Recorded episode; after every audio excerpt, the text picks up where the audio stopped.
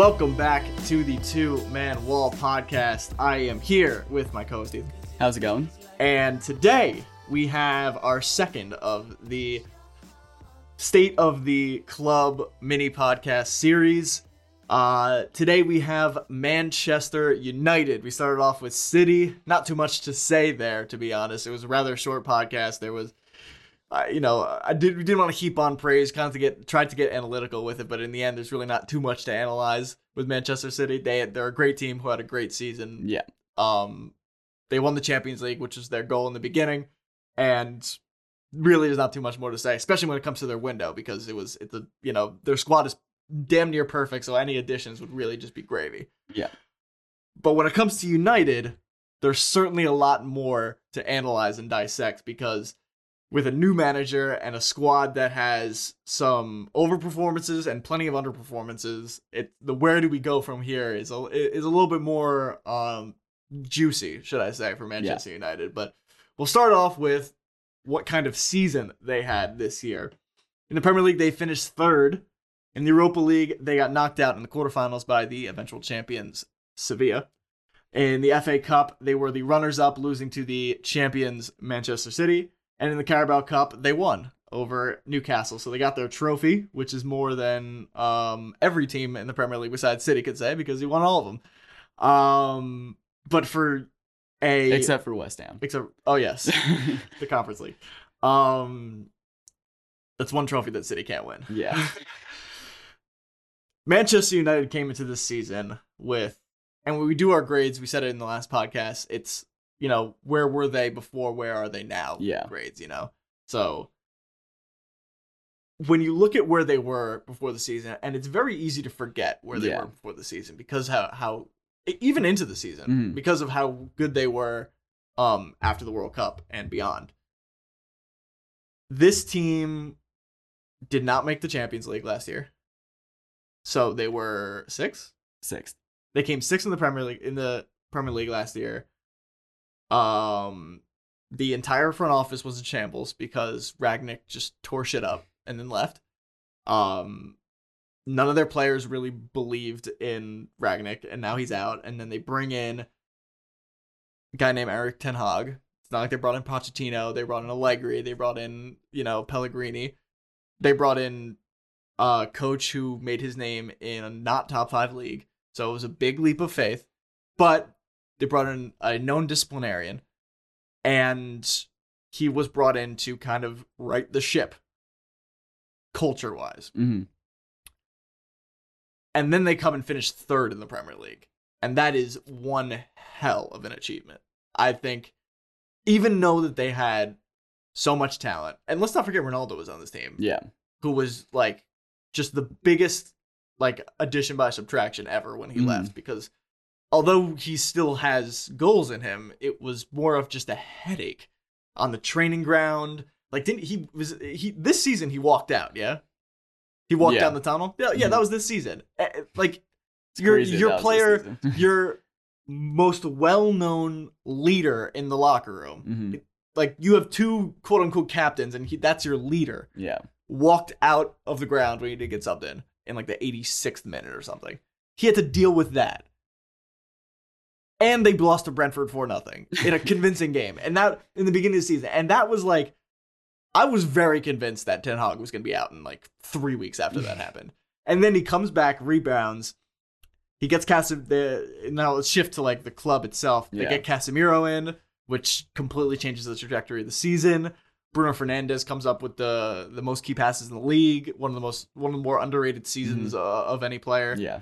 Um, Marcus Rashford turns into prime whoever the fuck you want to call him for for a couple months, and all of a sudden, this team is in the top four. And we said it before that. Maybe I said it before. I don't know if you agreed with me, but I think that uh their top how easily quote unquote they made top four was more of a underperforming top six with Liverpool and Chelsea. Versus uh, and Spurs, um, who are like very heavy odds on favorites to, to make Champions League, um, versus their good play because Chelsea tanked, Liverpool Mhm. tanked early and couldn't recover, Yeah. and Spurs were just consistently very below average. Yeah. So like those were three teams that really never had a shot at Champions League from December on. And now you're playing against Newcastle, or Yeah. like uh, you know Eddie Howe, Miguel Almiron, Newcastle for Yeah. a lot of the season. Like, um, so I think it, uh, although Man United deserve all the credit in the world because this was a you know turbulent club, and he and Ten Hag turned that around. I think that it kind of, and I said it before, was a byproduct of both a little bit, hmm but can't take away from the accomplishment they had this season. No, no, definitely not. And like you said, yes, there was an underperformance from a lot of the other big six, but United really took the race by you know the Yeah. scruff of the neck, and you know player certain players turned out. Rashford and Casemiro were really the backbone of the team, and then I think like you mentioned, I think Bruno Fernandes went a bit more under the radar this Uh-huh. season, just because um there wasn't as many goals and assists. It was more about key passes. It was more about um his defensive contribution. He's still a great presser. You know, he's a good tackler. He's an aggressive player. I don't think Bruno gets a lot of credit for Yeah, that side of his game. But because there wasn't as many goals for United this season, I mean, I mentioned in uh, a previous podcast that besides Rashford, I mean, if you look down the scoring list, it goes Bruno at eight, and then you got guys like Sancho and Martial Yeah, on yeah, like yeah. five, and then And their striker Yeah. Valverde, course, didn't Yeah. even show up in the goals column. yeah, they really didn't have you know a goal scoring nine Yeah. all season, and you know the winger play from Sancho and Antony very Yeah. underwhelming. So to get to where they were and to have this season where they end their trophy drought, which is huge, Mhm. um, for them for a club the size of United Yeah, to sure. end that. You know, even if it's just a Carabao Cup, you know, trophy's a trophy. Mhm. And The then- confidence builder. Yeah, it's confidence builder, exactly. And to finish top four and have some just really big uh performances. Like they got knocked out early in the uh Europa League, but you know, that tie against Barcelona again, Sure, just a really big confidence boost. Lewandowski, De Jong, like Yeah, I this mean, this- solid. Yeah, they, it's a Barca team that won the league. they they conceded like eight goals in the, in the La Yeah. Liga. Like Yeah. So a really both on paper and in the dressing room because again, like you mentioned, the culture too that Ten Hag has created and cultivated um is a really really big stepping stone Mhm. for United as a whole.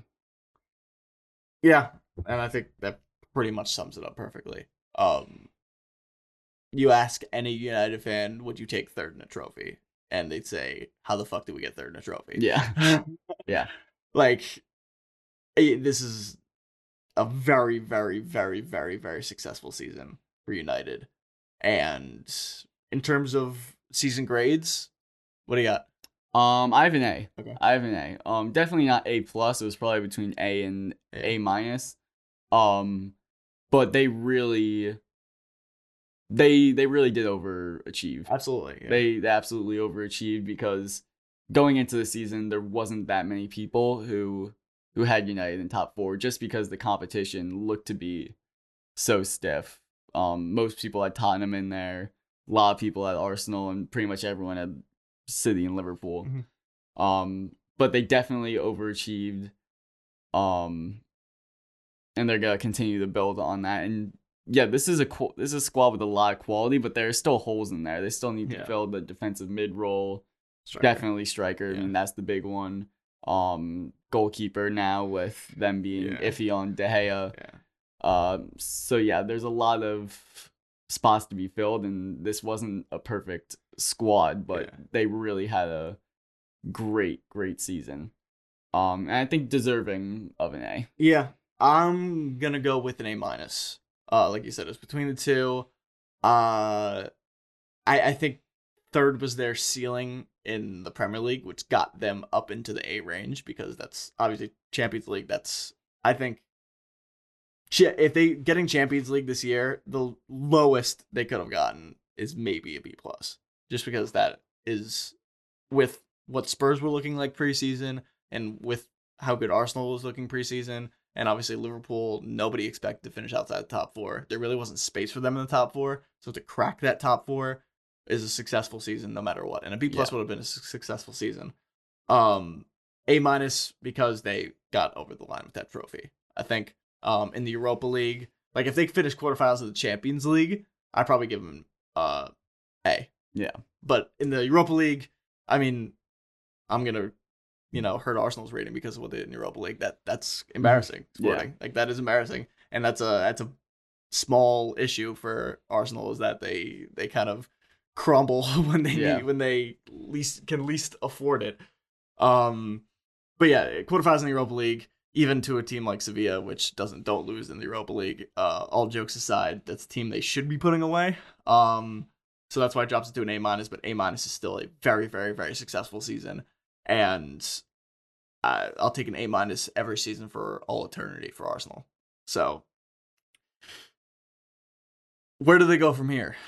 Obviously, there's that one position. I mean, they they have needs in a lot of places, but Mhm. the one that really stands out is striker Yep. because Wout Weghorst just you're never gonna get anywhere without Yeah.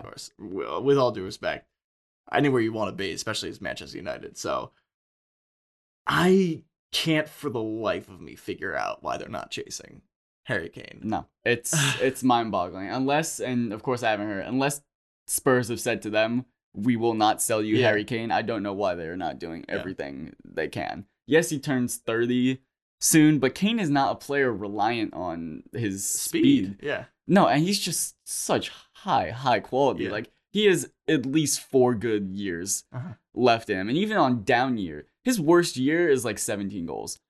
Yeah. That's like his worst year. When he was injured goals. for half a Yeah. year, he got 17 goals. He's guaranteed adding you 15 goals Yeah. to at least 15 goals to Absolutely. your squad. Not, you know, scores 15 goals in a season. Obviously, you can't just say, oh, Kane scores 30 goals in a season, he added 30 goals. Yeah. Obviously, there'd be a striker in Yeah. there who would Uh-huh. add goals. But Kane himself is adding 15 goals to your season. Yeah. Sprinkle in 15 goals into United season and tell me where Yeah. they finish now. Title charge. Exactly. Yeah. Exactly. I have no idea why you don't go for Kane. He absolute proven guaranteed quality. You have the money to spend for him. Even if yes, Osimhen could last longer, maybe Yeah. a bit more of an investment, but you're Man United. Yeah. Probably getting taken over by the Qataris Yeah. anyway. Like this is this really doesn't make sense. It doesn't. Uh, Unless I'm not seeing something.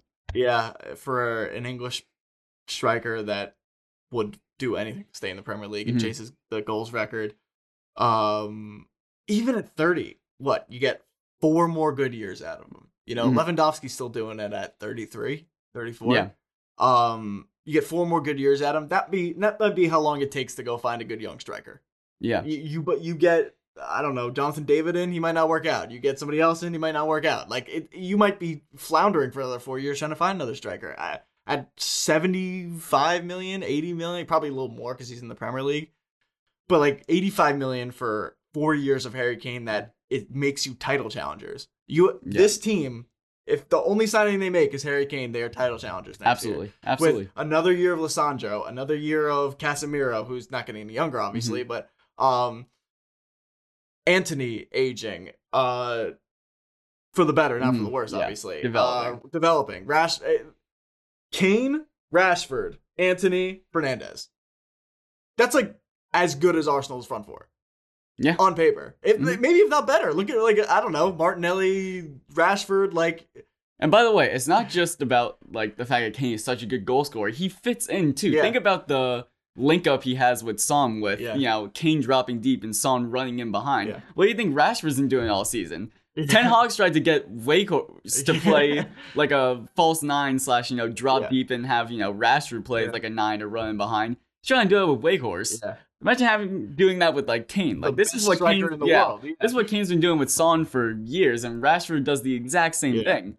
So, I mean, he fits in perfectly. I mean, there's few teams where he wouldn't, you know, make a fantastic impact on, but he genuinely does fit exactly what Ten Hag wants. Uh, So, uh, they're they could they contest for the Champions League, they contest for the Premier League, they contest for every single trophy with Harry Kane there. Um, it it unless they, like you said, basically gotta stop calling me Yeah. from uh from straight to voice. yeah. Um, or they know they they really think he's that old, and I think age is. And this is just a personal philosophy. I think age is slightly overrated in football. I mean, Yeah. you need to think about it, obviously, but like players develop in such different ways. Players are better. Some players are better at 22 than they are at 25. I think Dele Alli. Like Yeah. some players just don't develop, and you can't just bank on every single player developing. It pays. Like you get what you pay for. Like when you buy players in their prime, like for some reason players in their prime are cheaper because oh you're not in four years they're not going to be as Yeah. good. He's his prime. Yeah. Like, I don't know. I don't know. It just doesn't make sense. Why like it it when you th- it kind of makes sense like getting a 21 year old like potential superstar sure he's going to be at your club but like with how easy it is to move around players nowadays Yeah. like are you really going to have a player at your club Mhm. for 8 or 9 years like that is rare you're buying a 21 year old who's going to hit his prime in 27 28 you're now 6 years at your organization Yeah. I think you're banking on a lot there, and I, I this really isn't a isn't a Manchester United podcast topic, but Yeah. like it, it just go it just goes to show like you should be pursuing those prime players, Yeah. and Kane's prime, although he might be coming out of it, is much longer than Mhm. some other players. So So still in his prime, just yeah. 30 goals Yeah, with an exactly. eighth place He's- team. he's- that is a prime season. like so what he's about to turn 30. He's still in his prime Yeah. and doesn't look like slowing down right now. I if I'm a if I'm a United fan, it came out tomorrow. Ninety million, I ninety million dollars. they probably have 70 to pay more, yeah. but I Yeah. wouldn't care. Yeah, I, I mean that's your guy, hmm and he's English. Like English tax, rival tax, whatever you want to throw in there, it's probably worth it. Like there's a reason they have those things. Yeah. and he's scored thirty goals in the Premier League last season. Uh, there's really no other surefire solution. Uh, Osimhen is great, but Mhm. you know, There's no guarantee. yeah. You don't know. Um, defensive mid. Uh, maybe a long term solution. I think they get a couple more good years out of Casemiro. Mhm. If they want to do that six, eight, ten thing with Eriksen, Yeah. he's not getting any younger either. Fernandes is their camp for you know the foreseeable future. Mhm. Um, Casemiro's obviously the temporary, very very solid solution. Yeah, so this maybe- is this is a position where you go younger, yeah. where you Let him de- develop the player. I mean, Casemiro Uh-huh. is probably one of the best mentors in the world, besides Busquets, maybe at, at that sixth position. Yeah. So Striker, obviously, they need quality Yeah, now. yeah. But this, they have a bit more flexibility with. Um, he's like you said, goalkeeper. I think who are they looking at? a goalkeeper? Onana, Onana. That's right. Onana. Oh, that'd be great. Great signing. Yeah. Yeah, great Uh, signing. yeah, he had a fantastic Champions Not just shot stopping, but to be able to have more of a latitude with playing out of the back, which was such a flaw for. Yeah. Some big mistakes out of him this season Um, with his feet. Um, yeah. And then center back depth too. I mean, Varane and Lisandro Martinez is a great pairing, but both of them got injured towards the back end of the season and they they struggled. Uh, Yeah. I mean, they put in Luke Shaw at center back, which kind of worked, but like they really need Yeah. actual center back depth. So mm, I mean, Luke Shaw's. I, I think they could upgrade at left back. To be honest. could upgrade um, a bit, yeah. Or they could move Dalot left back if need Yeah. be. He's a bit uh, versatile, Uh, but yeah. general wing back depth. Yeah. Um, yeah, center back. I mean, your third option is Lindelof or something like that. Like I don't know, Maguire. What do you even do with Harry Maguire? Like sure- uh, I- I think West they are trying to offload something like that. Something. Um, Villa just signed Pau Torres, so I don't yeah, they're gonna that's go great signing. Great signing. Um, but yeah, the, a lot of question marks at the club. I mean, you're looking at Jadon Sancho, who was just quote unquote put up for like 45 million. Yeah. Um, Antony had a, you know, rough season. Uh, you know, up and down season. Well, Underwhelming. Underwhelming. I think that's a good way to put it, underwhelming. But Not again, bad, he- but- he's he's young, Gotta live up to the first and tag. yeah, at some point. Yeah. Um, if they if he's their first name on the team sheet, right wing for next season, I mean that's the only way you get better. Really, is to play. Yeah. Um, you know, Mhm. Bukayo Saka played, you know, left back, Mhm. and but at least he was playing. You Yeah. know, and he developed. Mhm. So playing time, I think that's one of the things that you need to kind of like factor in when you talk when you talk about signing younger players because it's one thing to sign a young player, it's another thing to just like not have them see the field. Besides against Oxford United in the in the EFL Cup, Yeah. like because I believe in Antony because he's going to get that playing time. If he had to sit behind somebody Mhm. more serious, I think that he might see his way to Mhm. Serie A or something like that at later in his career. But however, Sancho was the one I would be worried about. And while we're on the topic of developing United wingers, I think we have to talk about Garnacho, who Yeah. obviously has to sit behind Sancho and Antony, these big money signings. But yeah, Garnacho has thoroughly impressed. Yeah. I consistently say that there's no better winger in the Prem than post 80th minute Garnacho. Not wrong. Yeah, he he's a really talented player, and I think if they had spent 50 mil on him, he'd be the the one starting. yeah, yeah. Uh, there's a little sunk cost fallacy in there Yeah. with uh, with uh, Antony. Um, but yeah, Garnacho. Wouldn't be surprised if we got a little Callum Hudson Odoi situation where he just couldn't break into the team and then found his, uh, you know, eventually didn't find his way somewhere else. But Hudson Odoi was, you know, looking at Bayern for a little bit way back when. Um, he's actually coming back to Chelsea on loan, believe it or not. I fucking I didn't even know where he was. But um The Leverkusen. Leverkusen. There you go. Um winger factory over there. Uh but yeah, Garnacho certainly a promising player, nice super sub to have. Oh, you know who we didn't talk about? Uh, Mount, who they just agreed uh, a Yes. with. So you think he could play off the right? Because he's certainly not going to start over Bruno. I mean, Unless maybe they. what was him. what was his like prime Frank Lampard position? It was the the 8 or the 10 or the wing. I think I He's played on off the right before.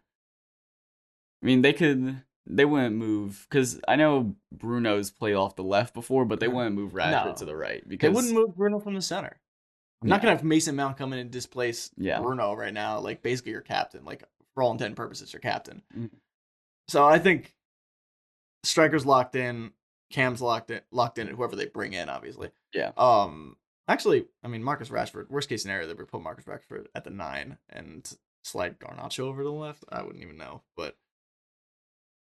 Yeah, that's an interesting point. Maybe maybe they didn't want to go for Kane because they think they have a nine in in Rashford Mhm. although clearly that is not his position and he is much much more effective off the Mhm. left and that would be a, in my opinion a huge mistake to Yeah. to forego uh signing a striker to to move Rashford up there and a little under ambitious if you're asking me personally um for a united team but yeah i mean clear cut if i'm a united fan and they only make one signing this summer, it better be a striker.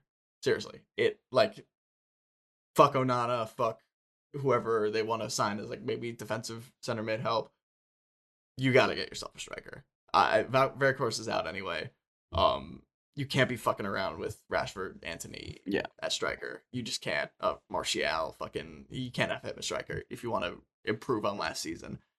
And you got to look at United as a as a history team. Like this isn't Tottenham Hotspur. This isn't a team that's going to say, you know, we like the squad we have. This is a team that pursues Champions Leagues, pursues titles, and you would expect them to do the same, especially under a manager that deserves backing. Yeah. That's what I was saying. But with that, I believe that's all there is to say for United this season. Clear cut striker and their title, at least a good striker. Yeah. Osimhen makes them title contenders. Don't know. Can't can't. There's no Yeah. guarantees, Osimhen. With Kane, it's a guarantee, Yeah. in my opinion. But with that, um, we went through City, we went through United. Um, I think it's going to be Liverpool next. Yeah. Um, certainly, maybe even more to talk about Liverpool. Yeah. that is even on the man- talk about. managerial front, we could even get into Mhm. something there. Managerial front, tactical front. Uh, there's so many potential changes there. Yeah. So But with that, we'll say goodbye. Adios. see ya.